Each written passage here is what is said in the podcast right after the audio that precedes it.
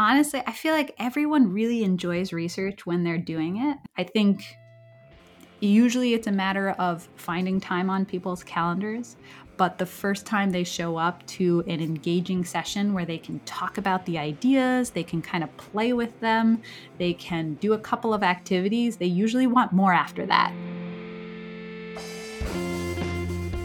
This is Erin May. I'm John Henry Forster, and this is Awkward Silence. Silences.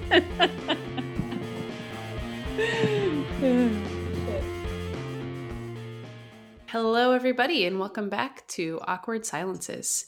Today we're here with Alexis McNutt Unis, the lead UX researcher at Better. We're going to be talking today about participatory research, something I've been hearing a lot about recently, and excited to talk with you about this, Alexis. Thanks for joining us. Thanks for having me. Got JH here too. Yeah, I'm curious to learn more about how you actually define participatory research because it feels like kind of a broad umbrella, but I'd imagine there's like some more specific ways to kind of, you know, pin it down. So I'm very excited for this conversation. Yeah. Well, let's just jump right into that, Alexis. Can you tell us a little bit about, for folks maybe newer to this topic or starting to dig in, when we talk about participatory research, what is that?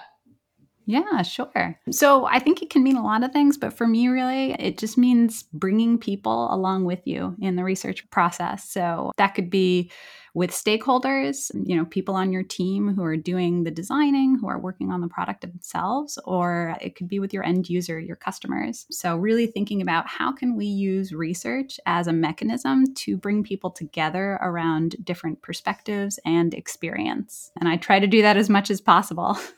Right. So if they, you know, if research is a tool to gather insight, you're saying it's it is that. It's not just that. It's also actually a means to build connection to bring people together that it's there's this journey element to it not just the destination yeah, exactly. Yeah. And I always find that, you know, the room is as interesting as what you bring into it. So, as a researcher, what I realize is the conversations that I'm collaboratively building with my customers and that I'm bringing my team along with me in the process starts to really directly feed all of the conversations we're having in that room around what the product is, what the vision is for it. So, how can we take the things that we're learning and actively work on them, build on them, and just fill the room with them?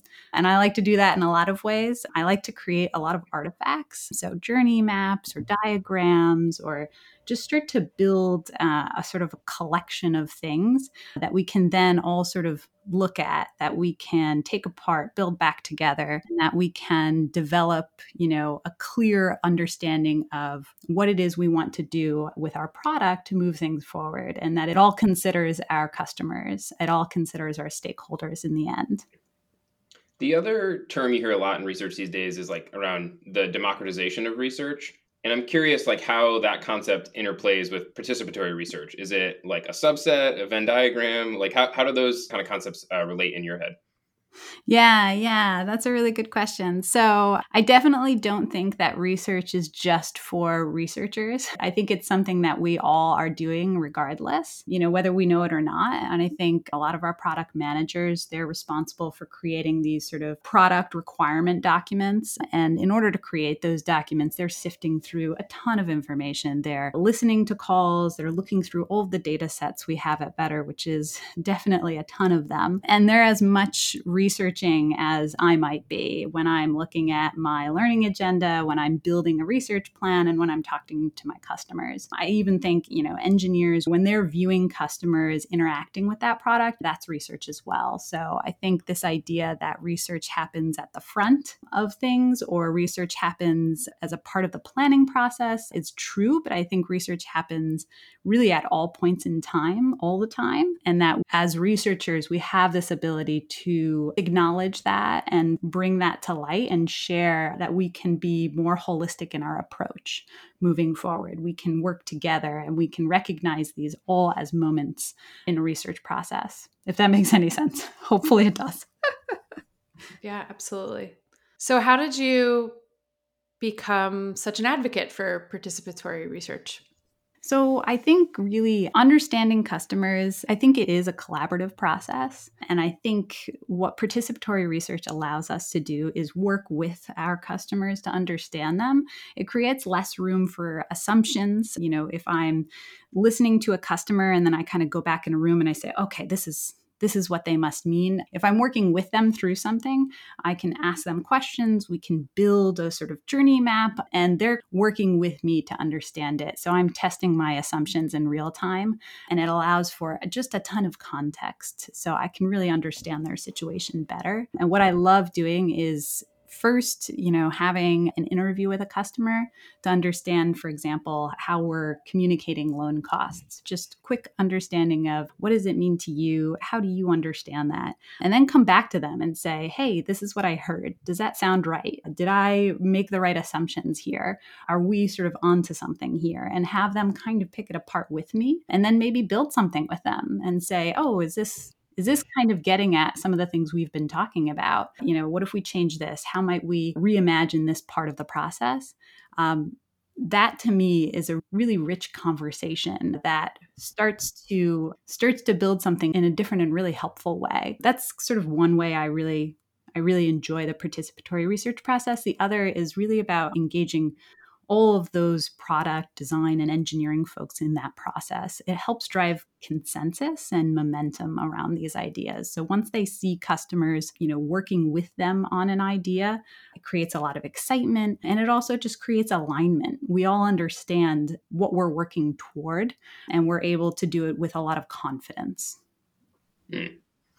just to continue asking some basic questions that build off that, like so when you say participatory research like who is participating? Is it anyone or are there certain you know types of profiles or roles or departments that are most likely to participate? And then how are they participating? So like obviously like you kind of spoke to there a little bit of you know shadowing a session or, or seeing what people say firsthand is mm-hmm. maybe the obvious thing that comes to mind but there's lots of ways i'd imagine for somebody to be engaged in the research process. So like the kind of who and how of this i'm curious to get your thoughts yeah, yeah. It's actually it actually gets pretty complicated. But definitely there's always sort of the core team that's working on it. And so here at Better, I would say the product design and engineering teams work very closely with each other. And I as research actually I I sit in design, but we are kind of like our own sort of newer team, the research team. And we all collaborate on the building of the plan and the research activities. So that's I would say the smallest circle of involvement and we're all very engaged. And then i would say there's you know other circles. So i guess there's like uh, concentric circles. So the core team is at the center and then you have your sort of key stakeholders then are in that next circle. So you have your sales folks you have your operations folks. They're the ones that are interfacing directly with your customers. They have a ton of knowledge. They have a ton of expertise on what customers are saying what their pain points might be what's coming up in conversation every day with them. So they're a great resource that you can easily access and they can really participate and engage in the research with you. And honestly, they really do love to do it. They're they're in these conversations every day and they love engaging in redefining what that product might look like in the future. So they're sort of that next level. And then outside that, you then start to have your external stakeholders. So these are your customers, these are maybe other partners you have in the industry. They might be other organizations organizations that are doing things similarly, differently, that you want to better understand, but they're sort of that outer ring. And so when you're building a research plan, you want to consider who are those primary stakeholders, who are the secondary stakeholders that are more, but not maybe as much as that core group, and then the customers where you might have a few different touch points, but they'll be a little bit fewer. I, I kind of try to think of it in different layers, if that makes sense. Yeah, definitely.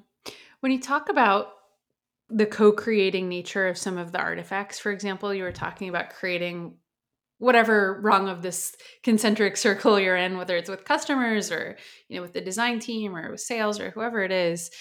It seems like that really would require a pretty let's say flexible improv kind of approach to research right? Where if you're creating things together and you don't know what these other parties are going to bring to the table it seems like it might require a pretty open mind in terms of like how we're going to get from point A to point B, or maybe even indeed what point B is.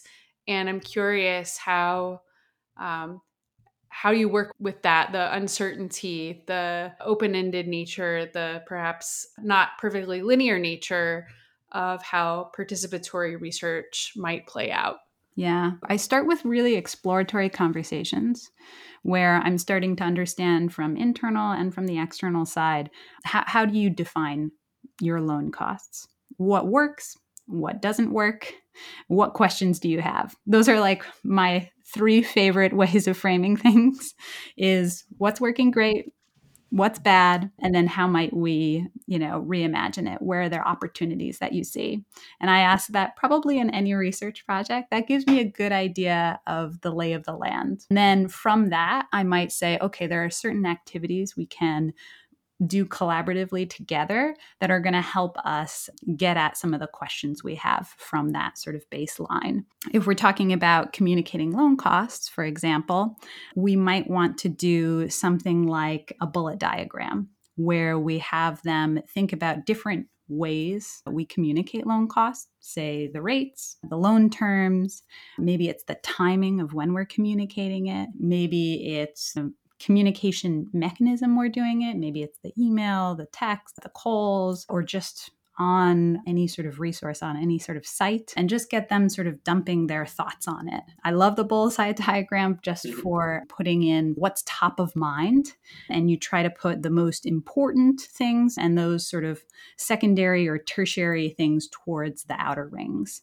That's always helpful. If it's something that has a sort of beginning, a middle, and end, I like to do a journey map. So if we're looking at someone's experience throughout the entire mortgage process, say when they're completing their application all the way until they fund, and we're trying to find pain points in that process, we'll start with a journey map. I usually like to start with five E's so rather than sort of picking out specific milestones or phases, just start with something simple where it's entice. How do you learn about this thing? How do you learn about better? Enter. How do you submit your application? Engage. How do you move that application toward fund? How do you uh, exchange information, upload your information, exit? What's the experience moving out and extend? How do you go into servicing after funding a loan? So, hopefully, uh, that's a little bit heavy on the mortgagees. Hopefully, you all, I didn't throw out too many terms there, but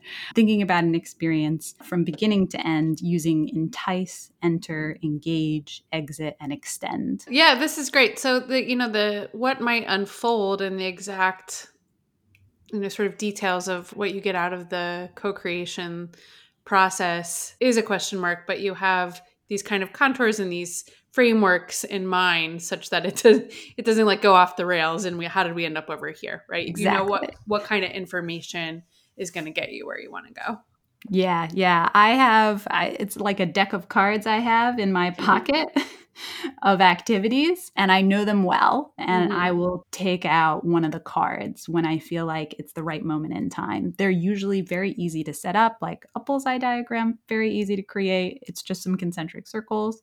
Uh, a journey map, it's really uh, a bunch of steps that you can then write post its on. You can highlight pain points. Sometimes I like to set it up, the journey map, so that you can see the activities, you can see the different people involved the tools they're using and the resources they're referencing. That's a really mm-hmm. easy setup. And then sometimes it's just writing post its and clustering them. It can be really simple. Sometimes you don't have a specific framework you're working with. You're just saying, mm-hmm. okay, just give me your ideas, and you're facilitating that conversation. You're putting like things together, and where you have a question, you're digging in further and you're just documenting it all. The best part about it is after you finish these conversations, you have these artifacts that you can then bring into a room where you're planning features on a product or uh, you're developing the roadmap for what that future product might look like. So I love completing something by the time um, I'm done with an interview or with some sort of interactive session that I've been facilitating so that I can take those artifacts and then use them to plan and use them to communicate our learnings to the team. It's always more impactful when you have something at the end of it. Yeah, I'd love to. I'd love to like, hear a little bit more about some of these activities. You mentioned the journey mapping, and just to understand a little bit more for folks listening who uh, maybe want to add to their own deck. You know, what kind of workshop or card or activity is good for what situation, right? There's like who's in the room, as you talked about. What are you bringing to the room? Who's in the room? What are you trying to learn? What's accessible for the group there? And how might you think about what's the right activity for this situation? Yeah, definitely. I would say um, in the very beginning, I don't usually have activities. In the beginning, I'm just listening to try and get a baseline. Once I get that baseline, that's when I start to build in the activities because I, I, get an idea of where we're going with something. So, mm-hmm. first, I'll have some very exploratory interviews. And then I'll try to take those interviews and bring that into a facilitated session.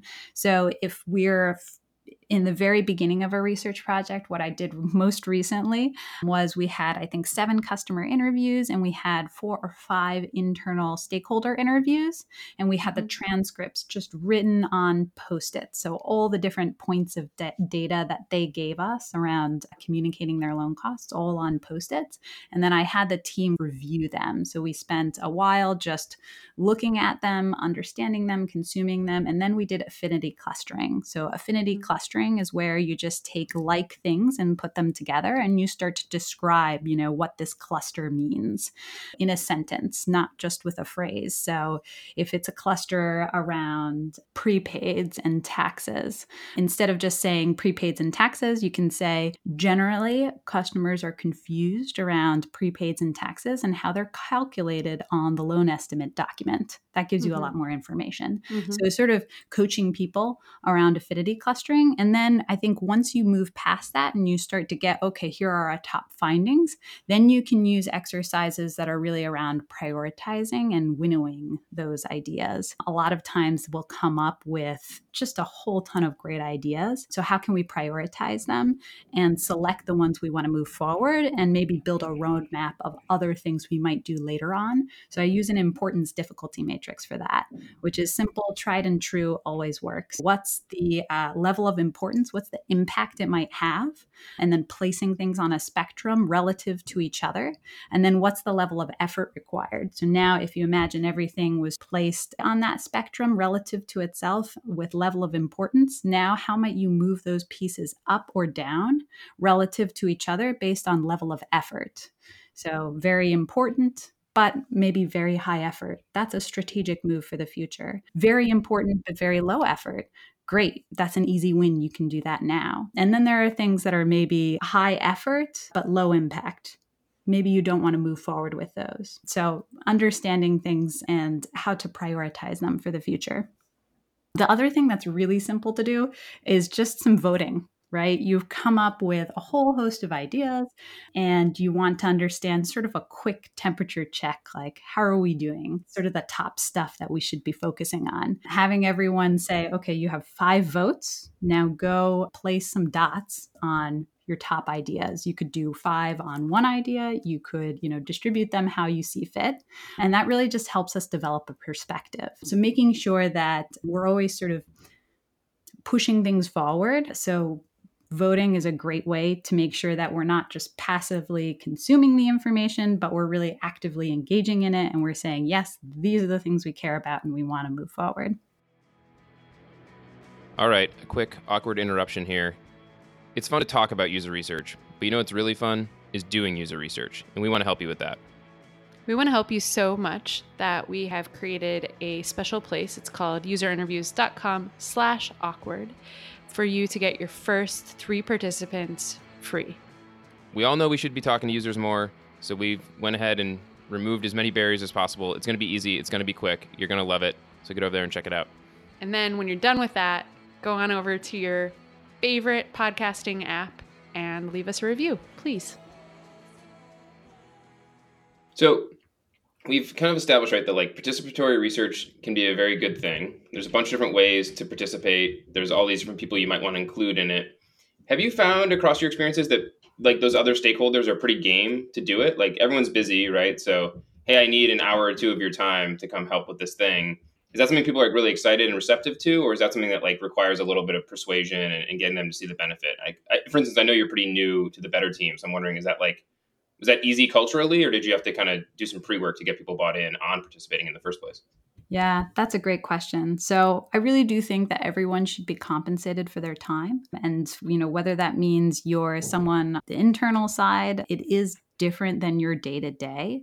So, how can we make sure that we're compensating them for them t- their time in some way how can we make sure that we're saying you maybe are going to become a champion of this product and it will now be carved out as one of your job responsibilities, right? Maybe we can have a panel of folks who are working with us with some percentage of their time allocated to it so that we don't they don't feel that uh, they have to step away from their jobs to do the work. They feel like it's part of their job to do the work. Mm-hmm. I, and I think that's one way you can do it. I think the other way is making sure you're being really respectful of others' time because it is outside of their day to day and making sure that when you carve out that time. It's an enjoyable experience. It's uh, you start on time, you end on time, and you respect that they're taking time out of their day. So you're flexible in your scheduling and you're making sure that you're accommodating them as much as possible. Make it very easy for them to step in, engage, and then step out and back into their work.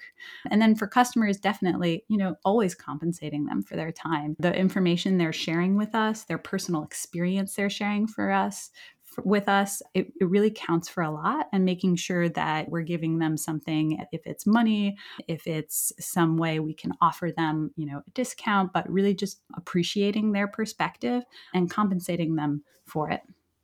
Yeah, absolutely. And I imagine too, particularly for the internal folks, your stakeholders and et cetera, having access to what happens as a result of all this time, you know, they've dedicated. Is that something that do you have good sort of ways of keeping the folks informed who have given their time to being part of these processes to letting them know you know what came out of it how it was used how it made an impact yeah, definitely. I always like to upfront have a conversation around what is this research project? What are we trying to get at? What are our goals? Mm-hmm. And then making sure that I'm summarizing what I heard from them and sharing it back to them and including them in another part of that research process, whether it's like a working session or whether it's a share out to say, okay, you know, we've made some progress. Here's where we are now. Always keeping in mind, I have like a list of every participant I've worked with on the project and making sure that I'm maintaining regular checkpoints with them to say, this is where we are now, this is where we're moving. And at the end of it, say, okay, we've concluded it, and this is this is the conclusion of the work or this is how product will be moving that work forward in in the product in the future mm-hmm. and for the people who are participating and obviously getting that final readout seems super like a very good feedback loop very reinforcing is it different people are kind of tagging in throughout the process kind of early middle end or do you try to have the same group engaged throughout like hey if you want to participate in this like let's see it through and you know you're going to start with me and we're going to go on this journey together or you know hey, in the intro calls, it's actually really helpful to have you know somebody from sales there, but in the later steps for the mapping, it's helpful to have somebody else. Like, how do you approach that part? Yeah, definitely. So I like to keep it the same people throughout.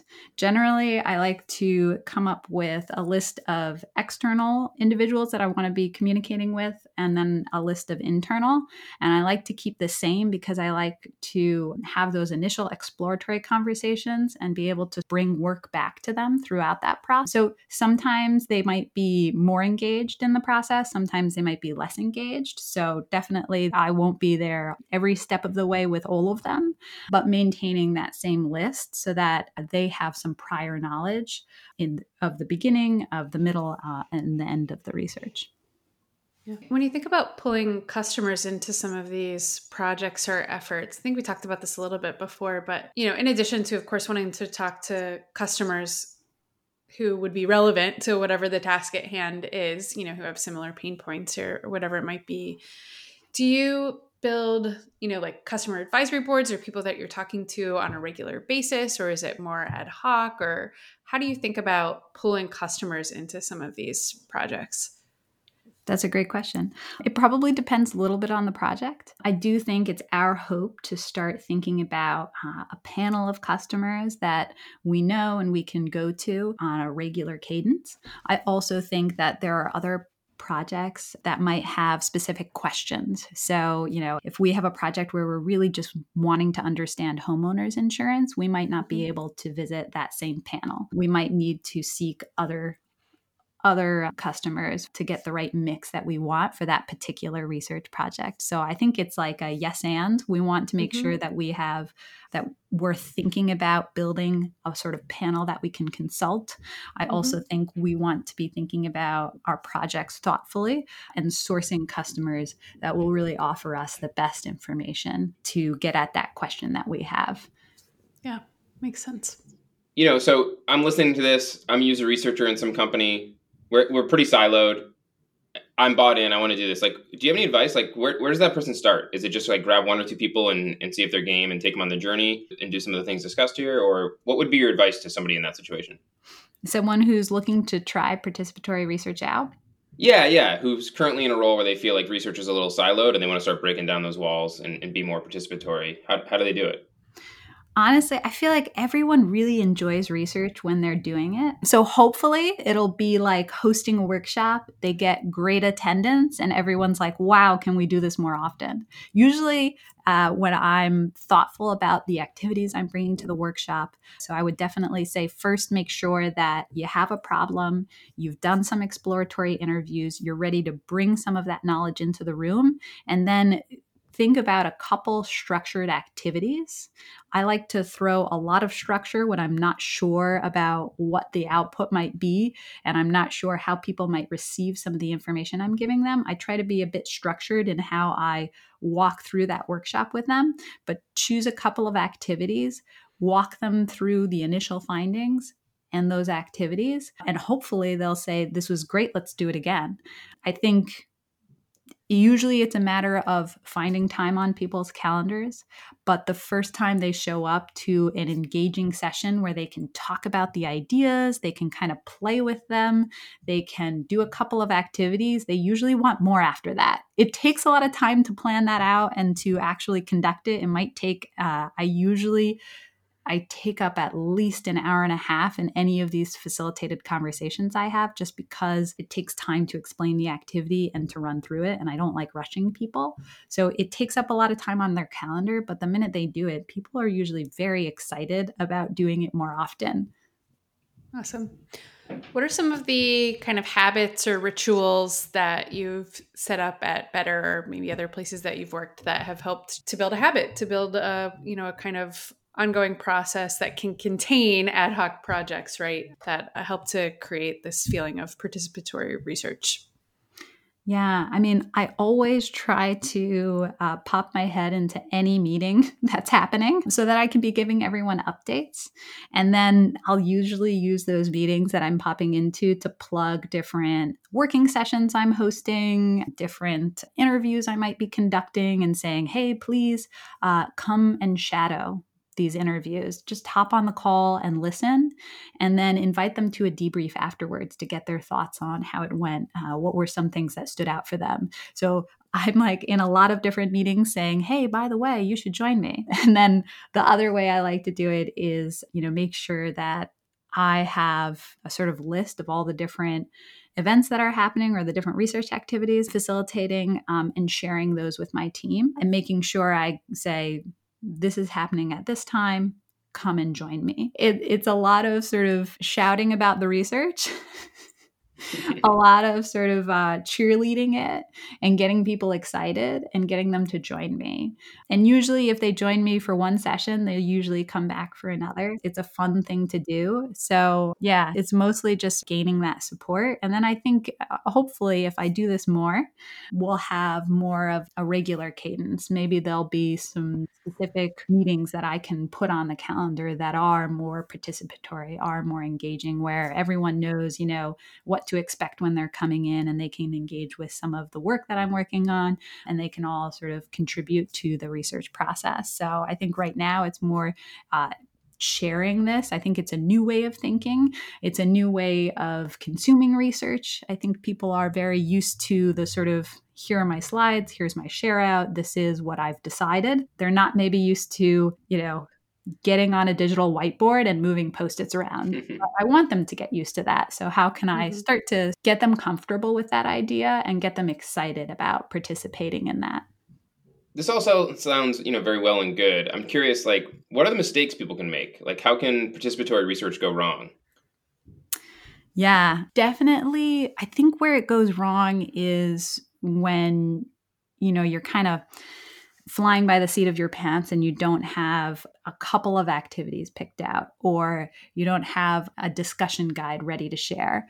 I think the process can seem very easy when you're participating and you can say, oh, wow, you know, she just had two different activities, uh, some questions, and we were able to walk through everything and it was so productive. I'm going to try it out myself. But if you're coming with something blank, if you're coming in with a blank digital whiteboard or you're coming in without a discussion guide, it can be really hard to get that conversation going. So always make sure that you're over planning and uh, you're coming in with a ton of different options and ideas. Like i probably have like three different scenarios where i think the workshop might go that i've prepared for in advance so that if things do start to go sideways and maybe they're not catching on or maybe the information we're getting is just a little bit sort of off the rails not helpful it's not getting us at our goals i have another again i've got like the deck so i have another card ready to go. So just always making making sure you're prepared for it and that you really thoughtfully planned it out.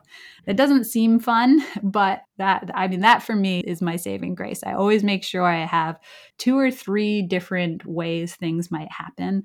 Um, and I've, I've planned for those two or three different ways pretty extensively so that if I have to change route, I can change route. It also just gets better. You get better with experience. So you can plan a little bit less with more experience because you've experienced all the different possibilities that might happen. So, you know, just takes time, but you slowly start to hone in on your style and on the different uh, tried and true activities that you like, and and you get better over time. Yeah, Alexis, I was going to say as you're talking, you know, building that deck, I imagine takes experience more more than anything. So for folks who are maybe newer to some of this, but you know, only way to get experience, right, is to get on out there and make some mistakes. Are there a couple of those backup cards in the deck that we can offer to people who might not have built them up through experience yet. For example, if you're in a workshop and people are just, I don't know, low energy or quiet, or they're not participating in the participatory research as much as we would like, do you have any good tactics to kind of get things going on the right direction that most people could grab onto? Yeah, definitely. Definitely. So there's two different things. And I, I think um, one thing I should mention is you don't have to go straight to stakeholders or go, go straight to customers. You could just try things out internally with your team, with people who trust you, who already know you're great at what you do, who might not mind experimenting with this new type of working. So definitely like always try things internally, test out a new activity internally before you start going outside to those wider circles. And then to get things moving, to make sure that people are participating, uh, sometimes sometimes it can be tough. Sometimes, you know, people are having an off day. Maybe you planned it for a Monday morning and no one really wanted to show up. So, you know, there's always different reasons for why people show up the way they do. But I like to do some really easy warm up exercises sometimes. Sketching is always a great exercise.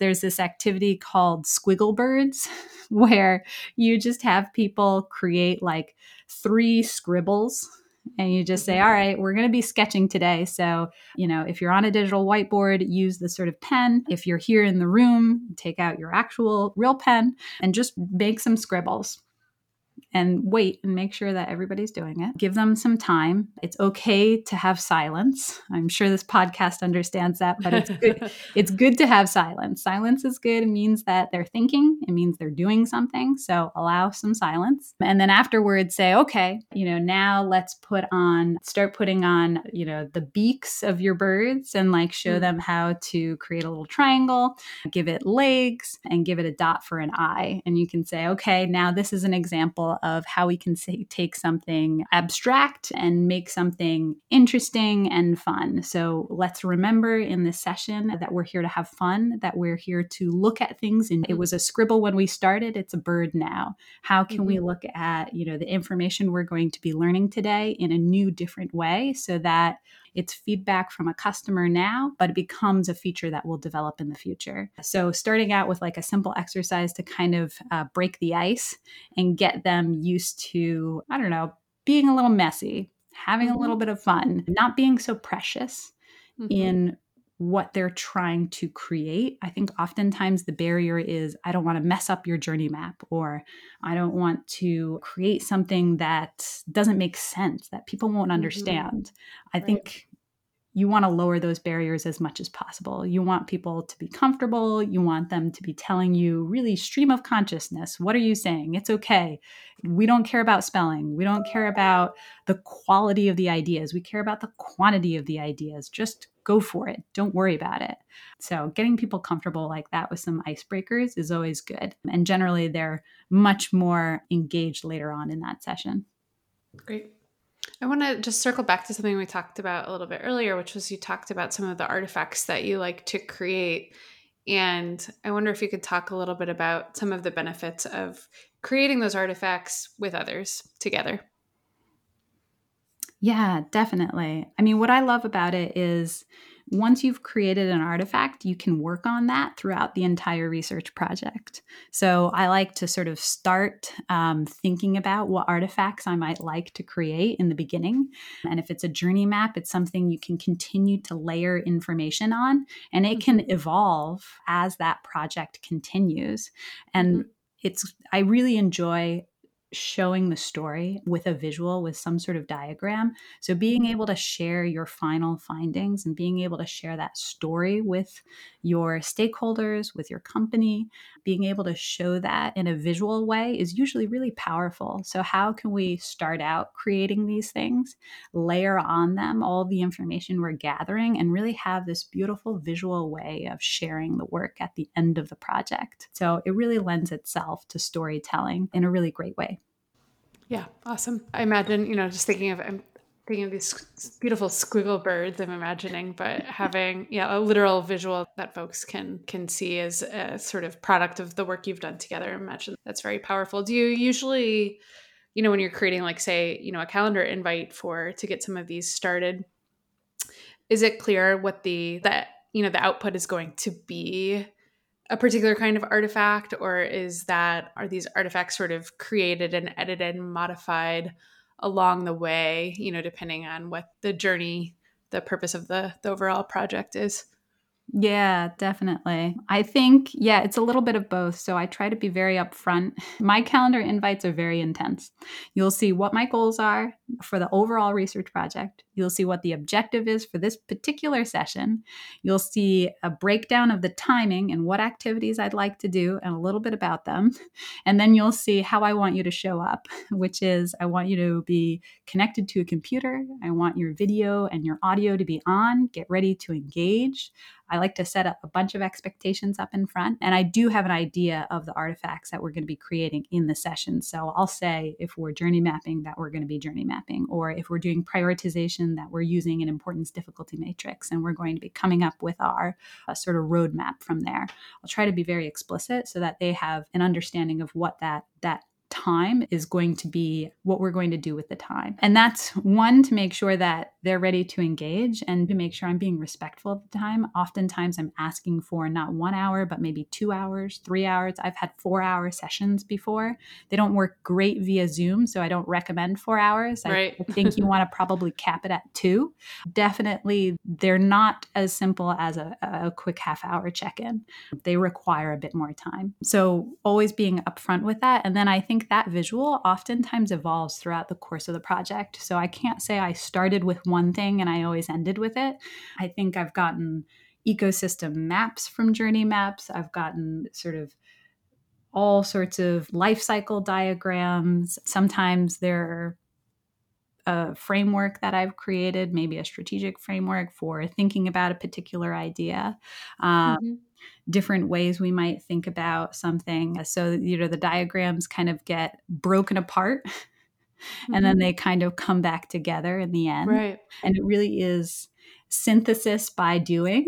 Mm-hmm. So uh, you're always sort of drawing again and again these things, and it's a sort of synthesis process in and of itself. And by the end, it's always something different and new, but it has a lot of that early information in it. I was going to ask, you know, just sort of for parting words of wisdom for folks listening. You know, people want to dig deeper into participatory research or get started. Obviously, we've covered a lot of ground already, but What's your best get started advice? Yeah, definitely. You know, I would say there are a lot of tools out there. There are a lot of decks of cards out there. So I would say go out, explore. There are a lot of different activities that you can test out um, with your teammates. Maybe they're fellow researchers, maybe they're designers, maybe they're product people. Test it out see how they receive it. Make sure you get feedback on them. How did the how did this go? Did it meet your expectations? How might we use this in the future? But definitely go explore and just test things out internally to see how things go. I think one really great thing i love to do is it's called rose thorn bud but it's mm-hmm. basically a way of doing those three questions that I love, which is like what's working, what's a rose, what's not working, what's a thorn, and then where's an opportunity for us to do something new. That's the bud. You can make them red, uh, blue and green post-its so you can color code them and you can say okay let's look at a recent you can make it like a retro right let's mm-hmm. look at a mm-hmm. project that we just finished up what went well what didn't go so great where are there opportunities for improvement in the future that's like a quick facilitated exercise that's really easy to do. It's helpful for your team because you're figuring out how to improve yourself and uh, and it's a way to test out participatory research. So you can then bring this exercise to a customer. You can bring this exercise to a larger group of stakeholders in the future in a different way. So that's a great way to just sort of try something out and get started. Love it. Alexis, thanks so much for joining us today. It was great to have you. Thank you. Thank you. It was great here to talk and yeah, and just share. Yeah, this is great. Lots of lots of really cool stuff in here for people to try out and take away. Thanks for listening to Awkward Silences, brought to you by User Interviews. Theme music by Fragile Gang. Editing and sound production by Carrie Boyd.